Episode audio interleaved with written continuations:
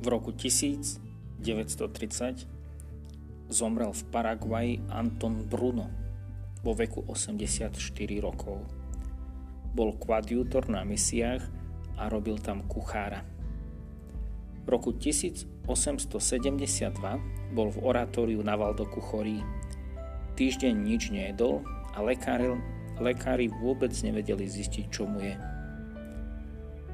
K večeru prišiel k nemu Dom Bosko Požehnal ho a povedal mu, že zajtra vstane so všetkými ostatnými.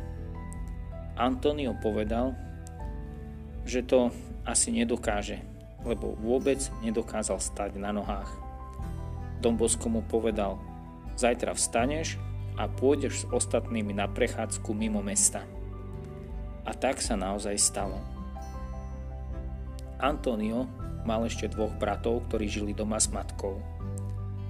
Jeden z nich sa rozhodol ísť hľadať šťastie do Francúzska. Navštívil predtým svojho brata Antonia na Valdoku a ten ho predstavil Don Boskovi. Don Bosko mu radil, aby ostal doma s matkou, no on šiel do sveta. O mesiac na to prišla správa z Francúzska o jeho smrti, tak ako to Don Bosko predpovedal. Mladšieho brata povolali do armády a tak Antonio sa musel vrátiť domov. Chcel poprosiť o radu Boska. Ten mu povedal, buď pokojný, tvoj brat nepôjde do armády.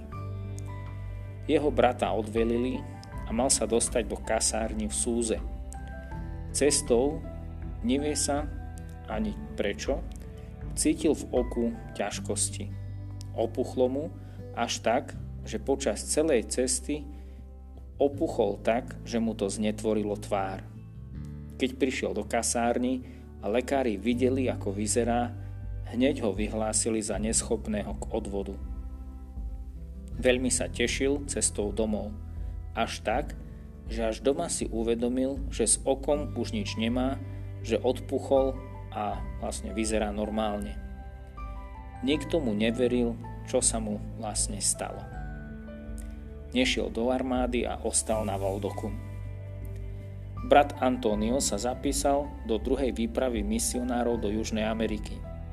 Vo svojej žiadosti Don Boskovi opísal, že mama je nešťastná z toho, že chce ísť tak ďaleko. Don Bosko mu povedal, povedz svojej mame, že ak bude súhlasiť s tvojim odchodom, po smrti pôjde rovno do neba a ty budeš dlho žiť. Antonio Bruno odišiel s druhou expedíciou misionárov do Buenos Aires. Odtiaľ prešiel do Montevideo a tam robil kuchára až do svojej smrti. Raz v noci videl svoju matku, ako sa usmieva v lúčoch svetla. Povedala mu, idem do neba a zmizla. O pár dní na to Antonio obdržal telegram z Itálie, ktorý mu oznámil smrť jeho matky, tak ako to predpovedal Don Bosco.